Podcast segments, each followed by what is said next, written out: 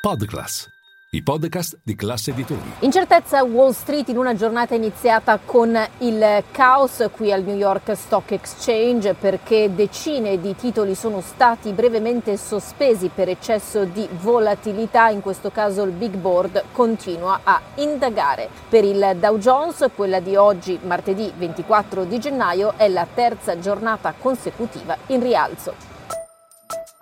Linea mercati. In anteprima, con la redazione di Class CNBC, le notizie che muovono le borse internazionali.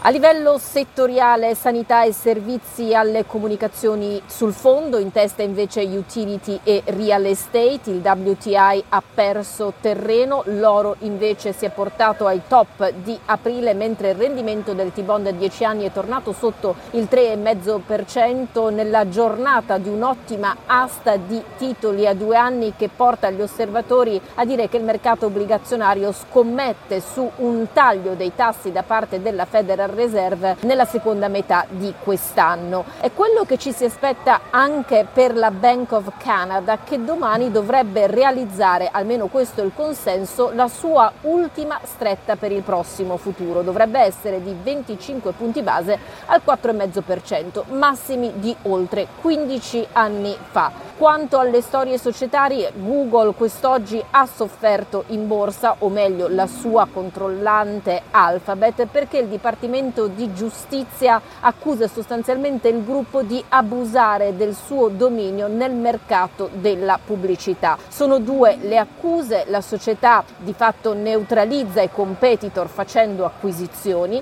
e usa il suo dominio per forzare inserzionisti ed editori ad utilizzare i suoi prodotti prodotti. Di conseguenza si chiede non solo lo stop delle pratiche anticoncorrenziali, ma anche il disinvestimento di una serie di prodotti tra cui il software per comprare e vendere pubblicità e anche un marketplace per completare le transazioni.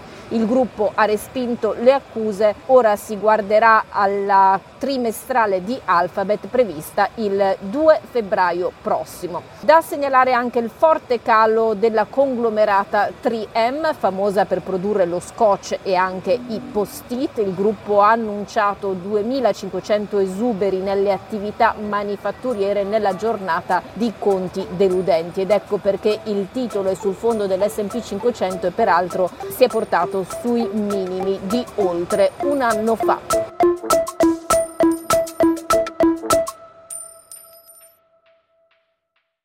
Ciao, scusa se mi intrometto nel tuo ascolto di linea mercati. Sono Francesco del team digital di Classe Editori. Volevo dirti che se vuoi essere sempre informato sull'andamento delle borse e sulle notizie che muovono i mercati, non solo in cuffia, ma anche al lavoro, se vuoi investire senza sbagliare e se vuoi offrire alla tua azienda e ai tuoi consulenti gli strumenti migliori, per te che ascolti i nostri podcast c'è un'offerta speciale con il meglio delle news e delle analisi di Milano Finanza, The Wall Street Journal e Barrons.